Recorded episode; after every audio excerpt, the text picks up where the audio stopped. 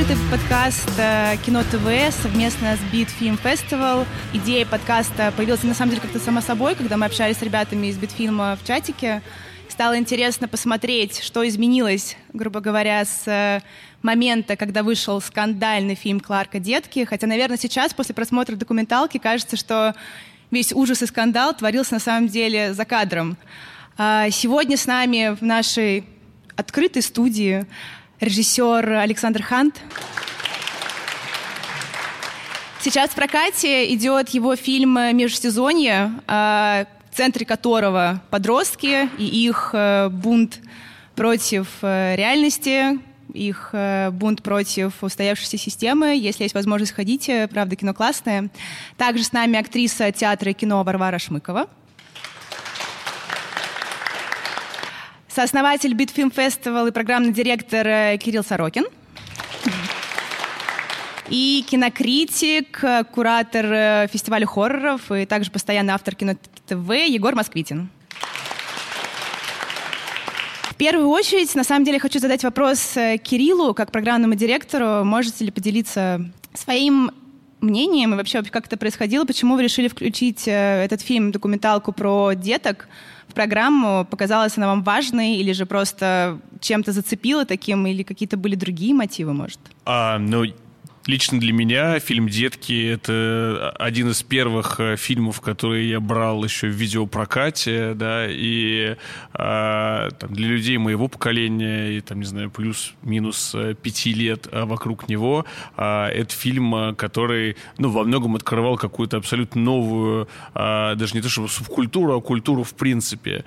А, и был не столько шокирующим, сколько э, инсталирующим, да, как бы какую-то реальность. Э, и когда ты его смотрел, было не очень понятно, ну, вот как это говорится в фильме, э, условно говоря, документальный это фильм или не документальный этот фильм. И, ну, на самом деле, сейчас уже, там, да, как программный директор э, Битфилм Фестивал, я понимаю, что э, там сейчас очень много фильмов в жанре как бы постдок, где, по сути, э, какие-то настоящие люди играют, э, играют самих себя.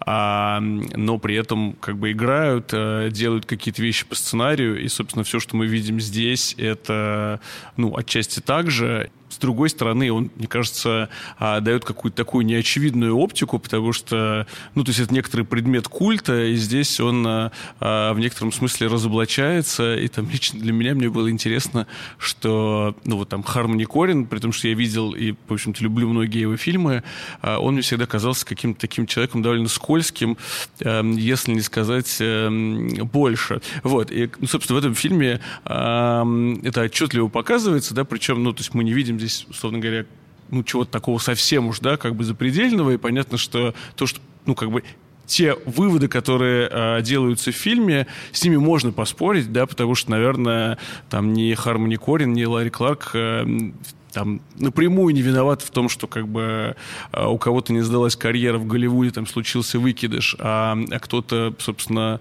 а, остался в проектах и продолжил употреблять наркотики, но понятно, что это дает как бы какую-то такую неочевидную оптику и показывает, ну, то есть, на самом деле, что стоит за всеми этими фильмами. То, что тогда казалось э, чем-то вызывающим, необычным сейчас как бы кажется чем-то, ну, как бы само собой разумеющимся, да, и когда мы смотрим там ту же самую эйфорию, а, то мы смотрим на самом деле на нее как бы теми же самыми глазами, как люди, вот, которые выходили из кинотеатров а, в Америке в 90-х, а, просто, ну, собственно, тогда там было, это, это были там наркотики, не знаю, скейтбординг, сейчас там социальные сети, наркотики, только немножко другие, более дешевые. Кстати, интересный момент. Вы можете поделиться тем, как вы впервые столкнулись с фильмом фильмом «Детки», потому что я прекрасно помню, как я на него ткнулась. Мне было лет 14, и это была группа ВКонтакте «Кино не для всех». А я тогда состояла, мне кажется, в каждой группе ВКонтакте было написано «Не для всех». И там было, было описание про фильм, было описание про Кларка, и еще было написано «Строго 18+.» Я сначала подумала, странно, что ну, кино про подростков, наверное, все-таки это для подростков, а, а во-вторых, типа, я в другом городе, что ты мне сделаешь? Я посмотрела в итоге этот фильм, и он меня не шокировал. Потому что на тот момент у меня уже был какой-то багаж э, фильмов про подростков, довольно жестких, довольно откровенных, э, с насилием, с буллингом, с убийствами, с наркотиками. Я подумала, что ну это просто какой-то очередной фильм, да, там, про нашу жизнь, хотя у меня вообще никогда в жизни такого не было, но я себя, естественно, соотносила с этими бунтующими подростками, да, это я. А как у вас произошло знакомство с детками? Можем пойти по порядку, Александр? Ой, я точно, мне было лет 12-13, э, это была видеокассета, Фильм был популярен. Я помню, что это не то, что какая-то реликтовая кассета, которую кто-то откуда-то притащил. Нет, она как-то, мне кажется, не только у меня была на полке.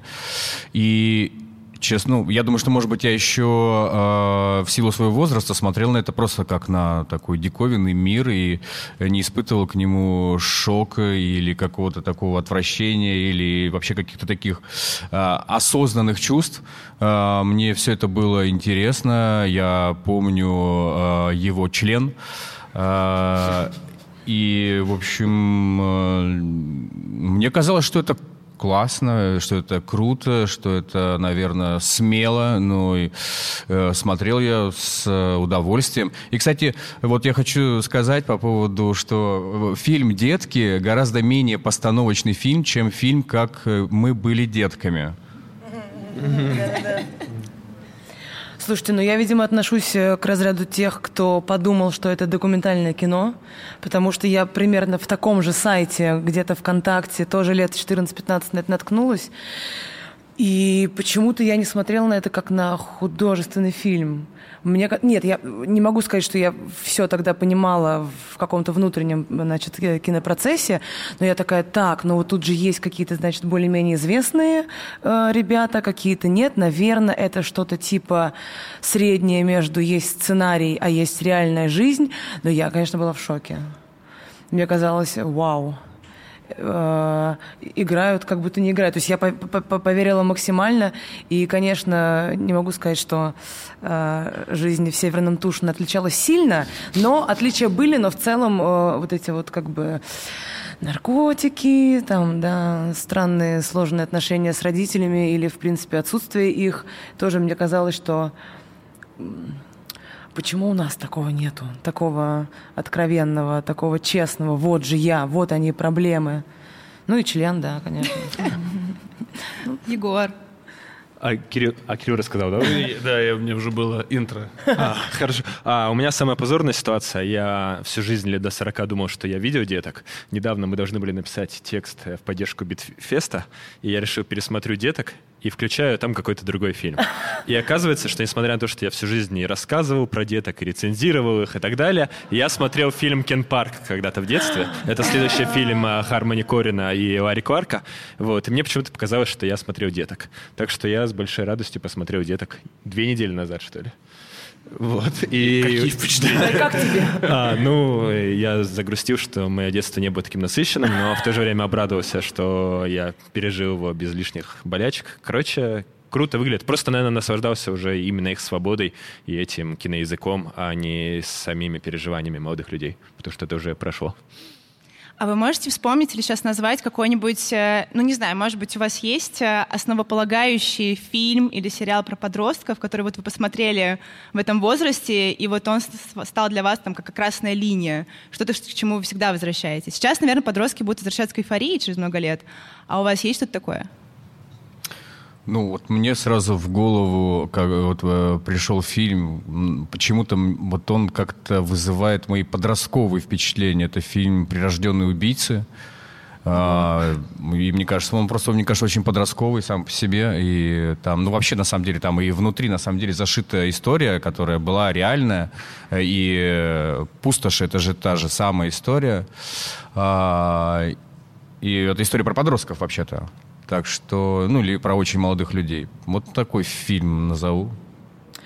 Я почему-то вспомнила э, «Все умрут, а я останусь» э, Германики, потому что, мне кажется, именно в тот момент, когда он вышел, я начала э, смотреть кино, потому что я начала смотреть, ну, интересное кино, ну, поздно, мне кажется, вот, ну, поздно, как я сейчас считаю, то есть там 15-16 уже. И вот э, тогда тоже это было какое-то потрясение. Я часто... У меня какие-то картинки в голове. Но с детства у меня был какой-то фильм, по-моему, он назывался тоже, что там из серии «Детки», либо «Деточки». Я не помню, какая-то загадочная история. У нас была кассета. Я помню только... Эм, постер. Там очень маленькие ребята, то есть это не подростки, это какие-то, ну вот, э, не малыши, там, ну, 9-10 лет, какая-то полудеревенская жизнь. Я посмотрела его один раз, потом кассета потерялась, и я всем пыталась, ну там, маме, брату, кому-то. Я говорю, а помнишь, у нас э, была вот эта вот... Э, и так никому не объяснила, и так до сих пор не вспомнила, что это было. Какие-то... Что-то напоминает, типа, там, там Том Сойер Геккельбери то есть там не все так жестко, но какой-то вот такой детский тоже бунт, какой-то детский протест, тоже они куда-то уезжали от родителей, э, брали с собой велосипеды, девочки, мальчики, река. Что-то вот такое. Мне кажется, очень много фильмов могут подойти под это описание. Поэтому я так и не нашла его. Да, но я вот стал э, перебирать в голове э, и понял, что на самом деле, если вот, ну, как не выпендриваться, то это на самом деле фильм «Назад в будущее». Да? То есть, вот, вот это, это, это, это для меня какой-то такой э, фильм, к которому я там сейчас уже, там, не знаю, со своими детьми как-то возвращаюсь как бы очень часто, и который для меня вот, наверное, являлся таким, ну, как бы не знаю, образцом, что ли, да, а, того, как этот фильм может выглядеть, именно потому, что я его смотрел, ну, как бы примерно в том же возрасте впервые, как, э, собственно, сколько там главному герою. Потом понятно, что там уже сейчас, э, а, не знаю, есть какие-то более сложные конструкции, да, там, не знаю, есть какой-нибудь замечательный фильм «Американ Ханни» Андрея Арнольд, э, чей документальный фильм мы, кстати, показываем в этом году. Но, но это уж как бы таких фильмов можно назвать очень много, а вот там «Назад в будущее» — это а, что-то из разряда, что а, все умрут, а он останется. А, а я понял, что те фильмы про детство, которые я смотрел в детстве, они делились на две категории. Первое — это то, чем меня травмировали родители. Это все было со- советское и описывающего ребенка как очень взрослого, а, кто должен принести себя в какую-то жертву. Например, там «Иди и смотри», «Каток и скрипка», а, «Возвращение», его уже я в 15 посмотрел. Потом «Вор», помните, будет такой фильм с да, Машковым, да, очень да, крутой. В общем, там всегда дети оказывались в очень тяжелых обстоятельствах. Вот. А вторая группа фильмов — это то, что я смотрел с друзьями. Там как раз было «Назад в будущее», «Американский пирог». А, да, и «Муравьи в штанах», немецкий ответ американскому пирогу. Помните такое? Вот, то есть там всегда хотелось как раз заглянуть в какое-то будущее, в тот период, когда у тебя уже будет все интересно. У вас такие синефильские, на самом деле, примеры. Просто я думала, что кто-то скажет, там, молокососы, а Нет. Чучело еще, вот это вообще а, жесть. Да, Кто в детстве да, чучело да. видел, тот все. Да, да, чучело. Молокосос. Я просто помню, что его показывали то ли по MTV, то ли по Муз-ТВ, и я смотрела по телевизору, мне вот казалось, что ну вот, ну да, это про меня, и вот это мои проблемы, это мои отношения там с мальчиками, с друзьями. Если я помню, что был какой-то тред по-моему, в ТикТоке, что это типа я 30-летний смотрю и жду, когда мои вечеринки будут похожи на вечеринки из молокососов. До сих пор жду.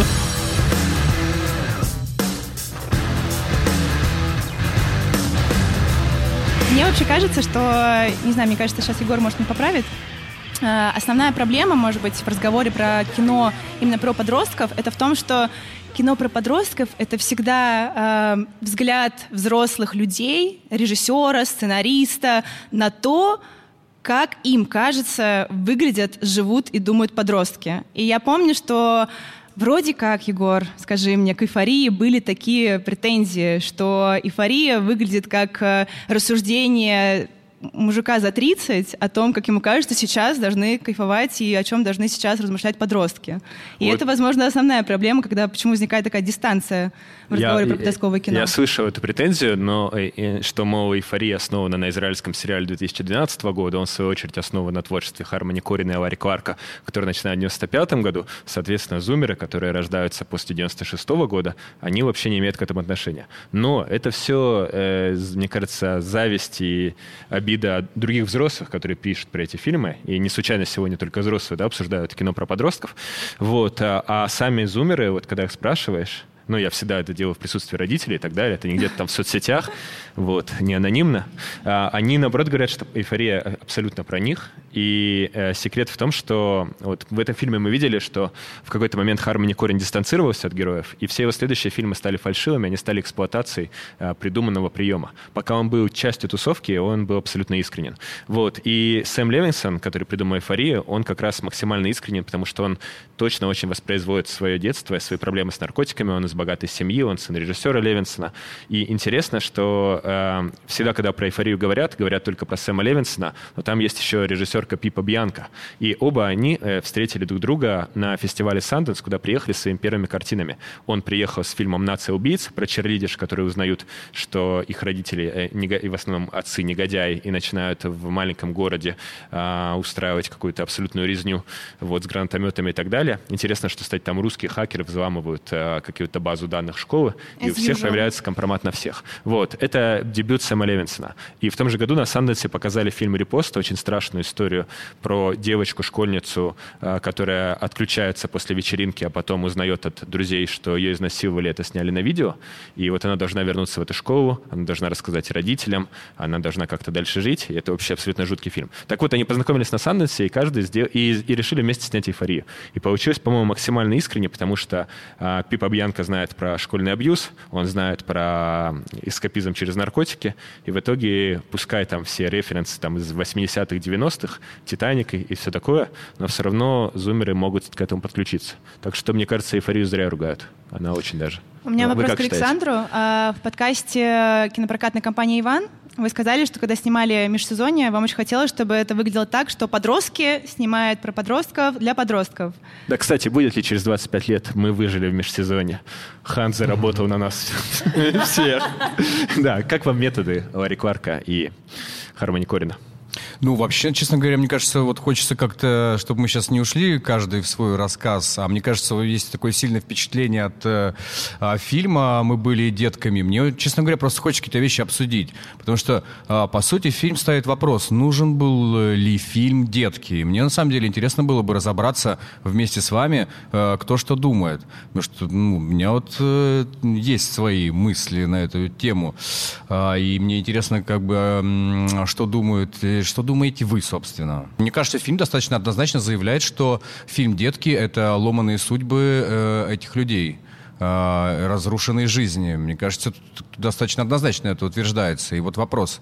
Э, в конце, видите, еще какая подводка к режиссеру и Хармони Корину, что вот они отказались, и вот есть смешной эпизод, где э, Ларри Кларк говорит, я тебе перезвоню. Вот как вы считаете, фильм Ларри Кларка «Детки» — это реальная история, которая сломала жизнь этих людей? Ну, у меня ответ утвердительно «да».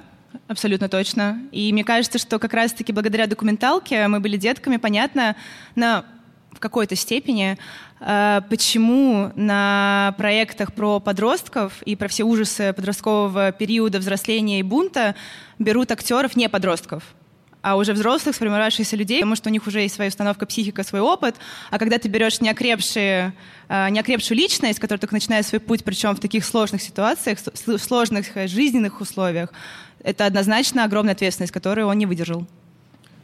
А мне кажется, нет. А, и не случайно в этом фильме нет а, Хлои Севини и Розарио Долсон, которые абсолютно из того же э, окружения и жизнь Согласен. сложилась. То есть здесь есть все-таки такая режиссерская манипуляция, выборка, когда ты берешь тех, кому не повезло. Мы не можем спекулировать, повезло бы им, если бы не случился этот фильм, но в целом фильм, мне кажется, честным и важным. И в документалке есть момент, когда Хармони Корин рассказывает, что я просто записываю их истории. И вот когда мы разбирались, как фильм был снят, мы понимаем, что там ничего ничего не придумано, это настоящая жизнь этих детей. И, конечно, показать настоящую жизнь это важно, потому что до этого в Голливуде э, все истории про детей были абсолютно иными. И даже Гас Ван Сент, который пытался спродюсировать деток, а потом соскочил, он снимал гораздо более безопасные истории, и Линклейтер тоже и так далее. Так что не будь деток, не было бы этого озарения, не было бы этого лишения невинности какого-то. Поэтому, конечно, для развития кинематографа и для репрезентации детей эта штука, по-моему, важная. И хорошо, что она случилась. У меня какие-то очень сдвоенные чувства. Э, документалки очень как-то глубоко попадают в последнее время, в отличие от художественных фильмов. Но межсезонье – это исключение. И поэтому я где-то между, потому что это действительно, мне кажется, очень важное э, высказывание, и была проделана такая чуть ли не шпионская работа, да, с внедрением и с входом в доверие и так далее и тому подобное. Но я сижу, э, рассуждаю как актриса, то есть, ну, если бы они взяли моложавых, да, ребят, ну, ну, ну, сыграл бы там какой-нибудь Ди Каприо 18-летний, наверное, какого-нибудь там нарко ёб... Лавеласа. А, ну и как бы нашлись бы артисты, которым бы это было под силу, безусловно, но это было бы другое. Но вот я сижу, понятное дело, что э, попадает же самое, э, то, что триггерит, да, попадает же именно история этих двух ребят. Ты не вспоминаешь, я не помню фамилии артисток, ну, у которых условно, да, все хорошо, ты про них не вспоминаешь, ты смотришь уже историю про этих э, несчастных людей и других счастливых, которые, ну вот, как они сказали, как наследие этих ребят. И я сижу и просто у меня столько вопросов именно к, к себе, как к человеку. Боже мой, аж прям ну да, поэтому и тут сложно, тут э, сложно ответить на этот вопрос. Но мне кажется, что, честно говоря, этот вопрос немножко иначе формулируется, и а, то, почему тут нету, да, там, Хлои Севиньи, например, это то, э, э, на самом деле, а, потому что они не были частью этой флейвы, да, как бы, которая, а, слепок которой и является основой фильма, да, и мне кажется, что вопрос и главная претензия режиссера, хотя, ну, как я сказал в начале, здесь, безусловно, есть, э, да, некоторая как попытка натянуть сову на глобус и, а, ну, действительно атрибутировать быть там там Ларри Кларку, который, ну, там, очевидно, не самый приятный персонаж, э, какие-то там совсем фатальные последствия, в которых он, ну, наверное, все-таки напрямую эм, не повинен. Но мне кажется, что тут задается вопрос вообще, насколько этично, э, то есть это вопрос про использование, да, не про то, как бы может существовать такой фильм, а про то, как э, далеко простирается вот эта вот э, э, грань между, условно говоря, между э, сотрудничеством и использованием исследованием.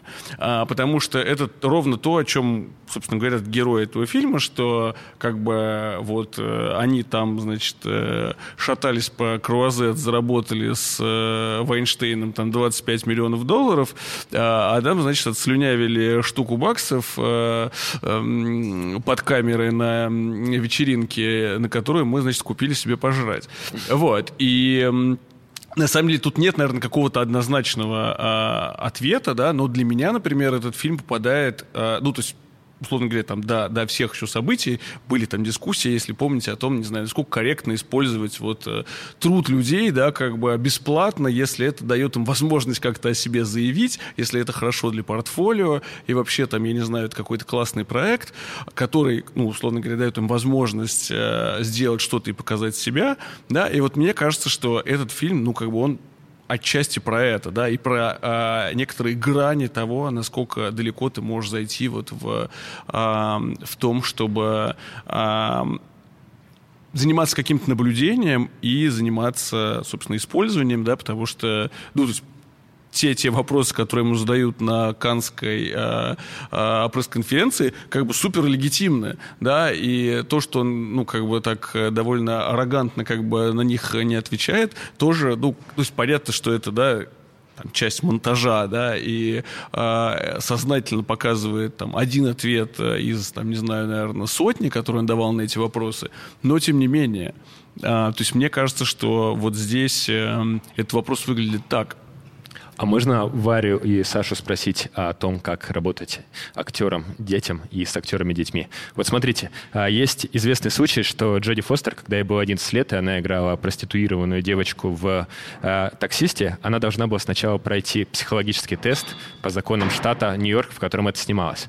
А, например, когда в России снимали фильм «Война Анны», в начале которого маленькая девочка выбирается из груды обнаженных тел, то достаточно было разрешения родителей. Вот. Как вы думаете, что можно с детьми делать, а что нельзя? Ну, я могу так сказать, что фильм «Детки» в России снять невозможно да, сейчас.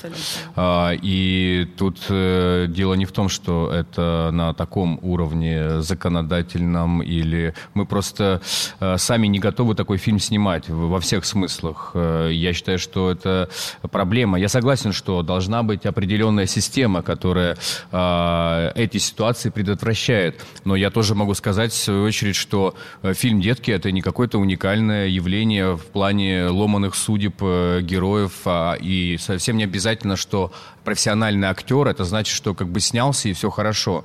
Э, слушайте, история про то, как э, какая-то роль погубила профессионального актера и привела абсолютно к таким же историям, ну, их масса. Поэтому э, я считаю, что у нас вообще непонятно. Вот, э, вот, допустим, межсезонье мы снимали, мы снимали, ну, все работали бесплатно, все работали за идеи, в том числе за портфолио, в том числе за счет межсезонья они выросли, в том числе они уехали из Екатеринбурга в Москву, сейчас успешно работают. Не знаю, хорошо это или плохо, но э, так, так, такова была наша возможность. Мы могли либо отправиться в этот путь, либо, там, условно говоря, ждать Минкульта и вот э, попытаться через вот эту систему пройти. И мне кажется, мы сделали абсолютно верное решение, потому что э, я могу сказать, что межсезонье гораздо ближе меня приблизило к такому формату, как фильм «Детки», нежели если бы надо мной был продюсер, бюджет, смета, КПП. Мы были в таком, э, я могу сказать, даже местами опасном приключении, но это приключение всем нам было необходимо, как мне кажется. Поэтому, э, если говорить, чьи заветы я разделяю, для меня Вернер Херцог, э, мой кумир, и я его большой поклонник. Поэтому, мне кажется, кино надо снимать только так.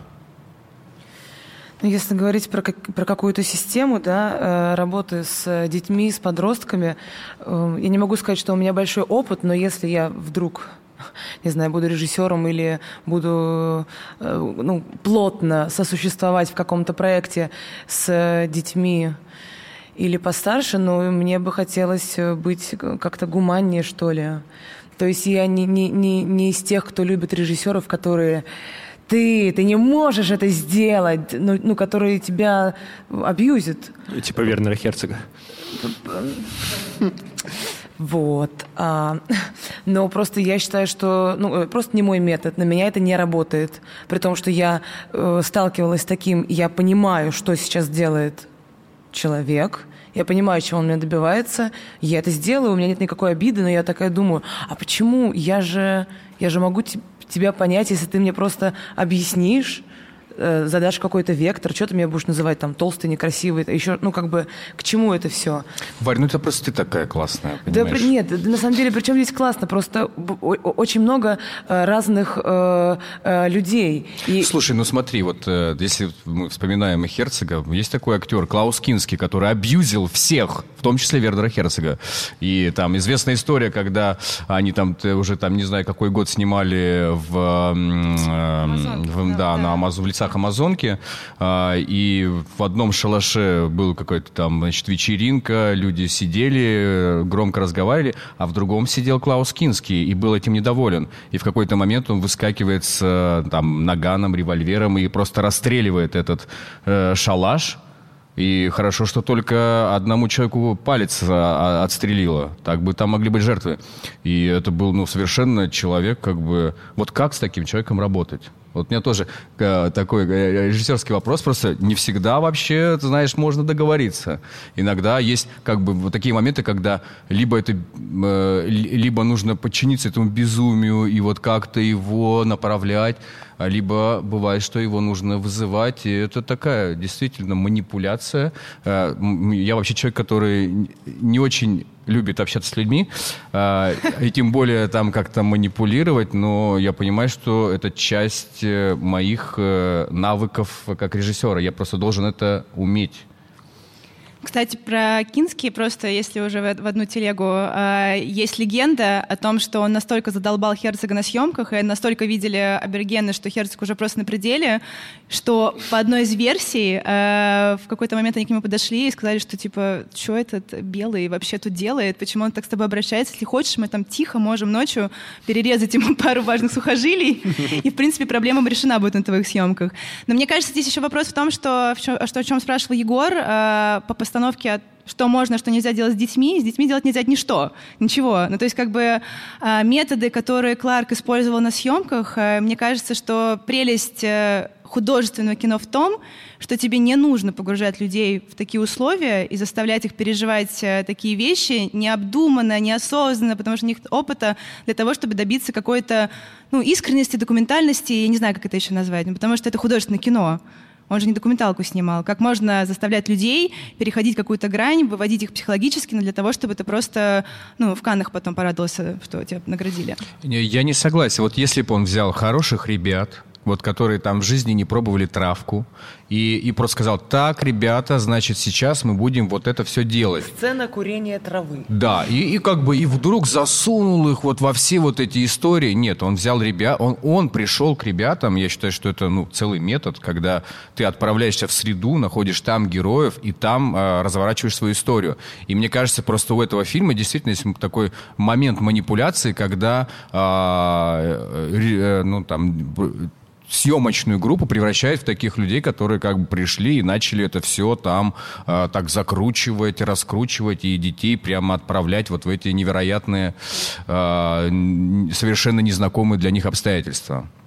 Ну, по такой логике, мне кажется, что тогда вообще невозможно снимать фильм, допустим, про наркомана с наркоманами, которые, э, с актерами, которые не пробовали наркотики. Или ты, ты не был беспризорником, значит, ты не можешь играть беспризорника. Ну да, но в этом э, очень много, на самом деле, неправды. Вот я помню, как нам говорил э, наш мастер Виктор Анатольевич Рыжаков, когда там поступали, и потом в течение четырех лет обучения. Ну, вот я Варя, да, вот мне 30 лет. Я не потеряю сына на войне. Как я сыграю там Шолохова, Шукшина там, и так далее и тому подобное? Конечно, нет. Я, Варя Шмыкова, я не заре, заречная, я не... Э, не, не, не, не, понятно. И в этом как бы прикол именно профессии. Если уж вы позвали актрису, будьте добры, послушайте, в этом и есть э, как бы вся соль, что тебе не нужно ломать судьбу, подсаживаться на крэк, чтобы показать это достоверно. Это же твой какой-то э, диалог со всем этим, у тебя может быть к этому отношение, через это отношение ты уже выстраиваешь роль. Это я к тому, что вот э, Виктор Анатольевич нам э, как-то завещал, что э, он не умер, в смысле наставил нас, что э, как бы главное играть тему, вот девочка, которая афроамериканская, которая сказала одну фразу в фильме, вот она мне почему-то запомнилась э, очень ярко. Она говорит, я сказала одну фразу в фильме, но я понимала, что я часть вот этого всего, и это вот про э, работу над э, любой ролью в, в каком-то проекте, что не нужно там, ну, Издеваться над подростками для ну, того, чтобы они сыграли подростков. Ну да. Э, не знаю, мне кажется, что это важно провести какую-то грань между, э, собственно, художественным, да, как бы кино и, собственно, актерами и документальным, да, потому и, и на самом деле здесь э, проблема главная именно в том, что, то есть, как бы, что люди, которые являлись реальными людьми, не до конца как бы понимали, что из них делают актеров, которых будут как бы останавливать на улице, которые, условно говоря, будут показываться в кинотеатре, про которых будут рассказывать по телеку и так далее. Да? То есть это, эм, мне кажется, главный этический вопрос здесь именно в этом. И на самом деле я вот сейчас, слушая это, вспомнил такой фильм, эм, который мы тоже показывали на фестивале эм, много лет назад. На самом деле это фильм, который называется All the Sleepless Nights, э, все эти бессонные ночи. Э, собственно, польского режиссера Михаила Марчака. Если вы этот фильм не видели, ну вот в тему, на самом деле, сегодняшней дискуссии, обязательно его посмотрите. И это фильм, в котором два парня, а, собственно, довольно э, изощренно и художественно разыгрывают как бы несколько дней из там своей жизни, э, при этом, ну, то есть, условно говоря, у этого фильма был сценарий, но э, все, что в нем ты видишь, это жизнь этих людей, которая, ну, как бы до нельзя похожа на жизнь вот каких-то э, молодых, э, там, 20 с лишним летних э, э, польских бездельников, э, и э, ему, собственно, Михаил Михалу задавали вопрос, что вот, условно говоря, вот там в фильме есть э, сцены, где герои, а, там, не знаю, занимаются сексом, а, употребляют наркотики, и он говорил о том, что, а, собственно, в какой-то момент а, давал им камеры, как бы, чтобы они снимали сами себя в каких-то, условно говоря, обстоятельствах, которые а, его наличие или наличие оператора будет как-то неуместно. И, собственно, а, когда его спрашивали, а это ну, было по-настоящему или это, это игра, он говорит, я не могу вам сказать, потому что, ну, то есть, условно говоря, я защищаю своих, как бы, героев, да, как бы, вот это, ну, то есть, условно говоря, это, это тайна.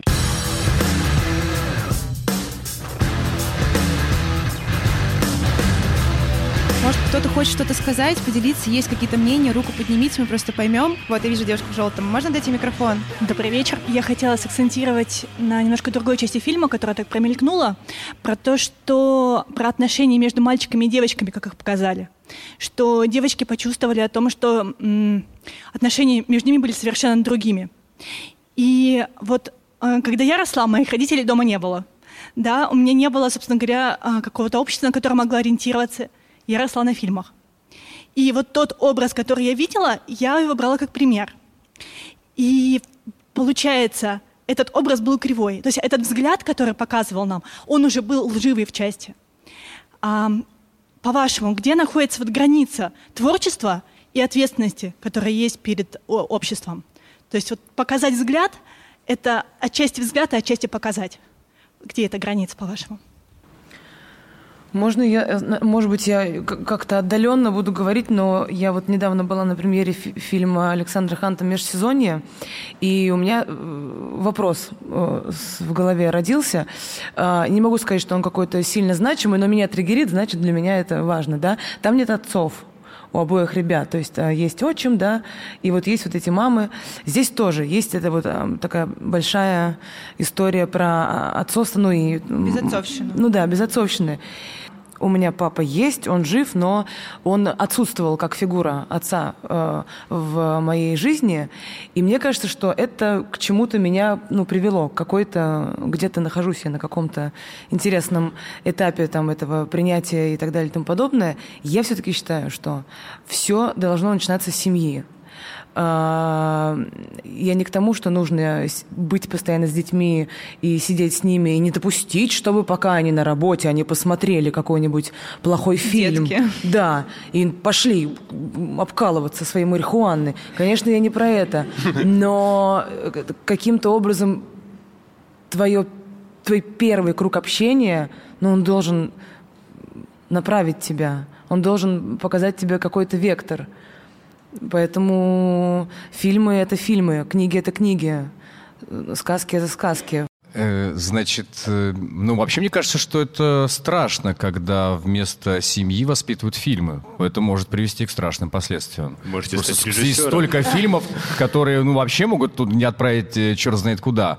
Поэтому я думаю, что все-таки фильмы это фильмы, а не воспитатели. Что ты знакомишься с миром, отраженным через фильмы, и так должен это понимать. Ты должен понимать, что это вот фильм и если вдруг фильм становится э, воспитателем, я не знаю, ну это, мне кажется, совсем как-то в этой ситуации тоже что-то неправильное. А граница, я думаю, что она действительно есть, и я думаю, что вот мы как раз на самом деле тоже ее исчисляем сейчас.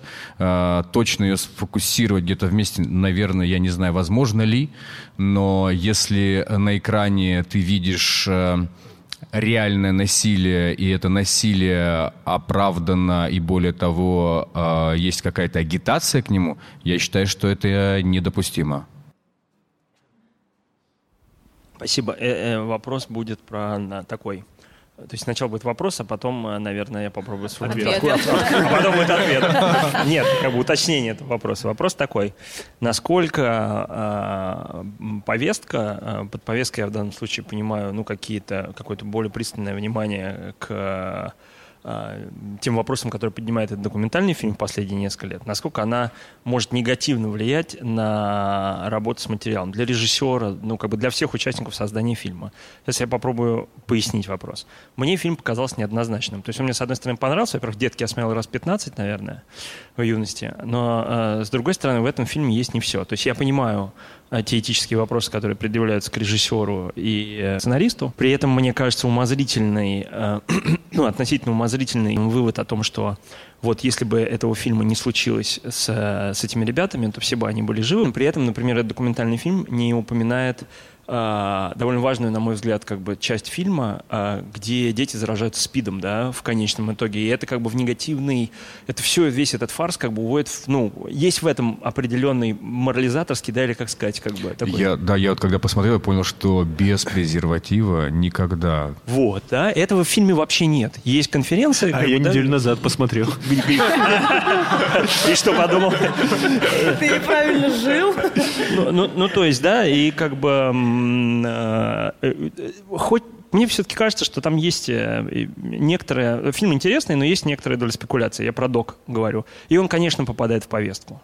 И он линчует, как бы и блеймит, э, но той стороне он не дает никакого, как бы... Да, да не хочет с ними говорить э, Хармони Корин и не хочет говорить Ларри Кларк. Ларри Кларк неоднозначный персонаж. Но, с другой стороны, да, ну что они сделали? Вот сейчас вы прекрасно... Мне, Кирилл просто это проговорил. Вот что они сделали? Вот они взяли людей, которые так действительно живут, да, и мы сейчас с ним определяем. То есть они начали значительно раньше, чем Михаил Михал Марчак, которому не задавали вообще таких вопросов на IDFA при мне. И в Берлине, насколько я знаю, не задавали. И в Москве тоже не задавали этих вопросов. Потому что он сказал, это метод, это гибридный жанр. Это док и фикшн. А тогда нет, этот чистый ну, фикшн. Слушай, ну там он все-таки ну, с ними договорился об этом, да? Он с самого начала, он оплатил... Слушайте, это... ну здесь об этом говорит как бы этот человек, и он, конечно, сейчас говорит, как бы, он единственный рупор. Они, они дули эту траву, как бы бесконечно же тусовались, так жили, а сейчас это всплыло, как бы, есть обида, потому что не поделились деньгами в первую очередь. Но, как бы, но подается это абсолютно в такой, как бы, рамке существующей повестки. Собственно, возвращаясь к вопросу, а насколько эта повестка а, ограничивает, насколько ты думаешь об этом, блин, нет, это не надо трогать, потому что как бы с этим потом от этого не, не отплеваться, это неоднозначно, не лучше просто не лезть в это. И так свободы нету, а тут еще и мы были детками. Так что нет, я за то, чтобы Э, делать свое дело. Мы и так вообще боимся уже сами себя вообще куда-то посмотреть, и поэтому, мне кажется, надо вообще просто сам вектор э, точить в сторону, слушайте, а давайте сделаем что-то, что никто не делал, давайте рискнем, давайте отправимся в неизвестность с неизвестными последствиями. Иначе мы вообще у себя утопим в, как, я даже не знаю в чем. Да, я тоже только сегодня э, там э, э, рассуждала с одним режиссером, что вот есть люди, которые живут вот по какой-то вот очень понятной какой-то табличке, какой-то вот, ну, там у них все ясно. А вот я, видимо, отношусь к тем людям, которые так, неизвестность, страх, я туда, потому что там непонятно что, и если я там не окажусь, я никогда этого не узнаю, а тут как бы все понятно. И сейчас, когда ты говорил, я вспомнила про фильм э, Саши Расторгуева с Костомаровым про «Я тебя люблю». Я тебя люблю, я тебя не я люблю. Я тебя не да. люблю, да. Нам его, я увидела его ну, достаточно поздно, в 20 э, лет. К нам Рыжаков привел, э, привел э, Пашу с Сашей в Амхат, и был большой показ. Я помню, что... Простите, отклонюсь от темы. Удивительные были рассуждения на тему, что мы, студенты там, школы-студии, э, внешне такие, ну, классные, да, но ну, мы учимся там в престижном вузе, сидим и рассуждаем про то, что фу, какие-то они говнари, они какие-то вообще несчастливые и все такое. А это же вообще не про это. Ну, это же не, не, про, не про осуждение. И этим людям, может быть, в сто раз э, счастливее живется, чем нам. Но так как мы увидели фильм э, «Мы были детки», но тут, может быть, действительно есть какой-то, может быть, и эм, специальный выстроенный момент. Ну, как бы, может быть, есть, да. Я как человек, который думает про последствия, мне кажется, что уходить в неизвестность и не думать о том, что будет дальше, и не думать, чем это закончится, это не очень хорошая стратегия. И, к сожалению, должна сказать, что мы заканчиваем нашу запись, потому что, правда, Я думаю про последствия. И поэтому мы заканчиваем. Большое спасибо вообще, что а какие, вы оказались. Тут, тут, так заканчиваешь, ты какие представляешь, какие последствия будут после этого? А вот знаете, я потом вам всем напишу, какие будут последствия после этого, чтобы вы сами понимали. Спасибо большое, что вы присутствовали. А, немножко не туда мы ушли в разговоре, но, наверное, в этом и кайф живого разговора, что всегда можно все повернуть, перевернуть и найти какой-то другой и интересный вектор для рассуждения.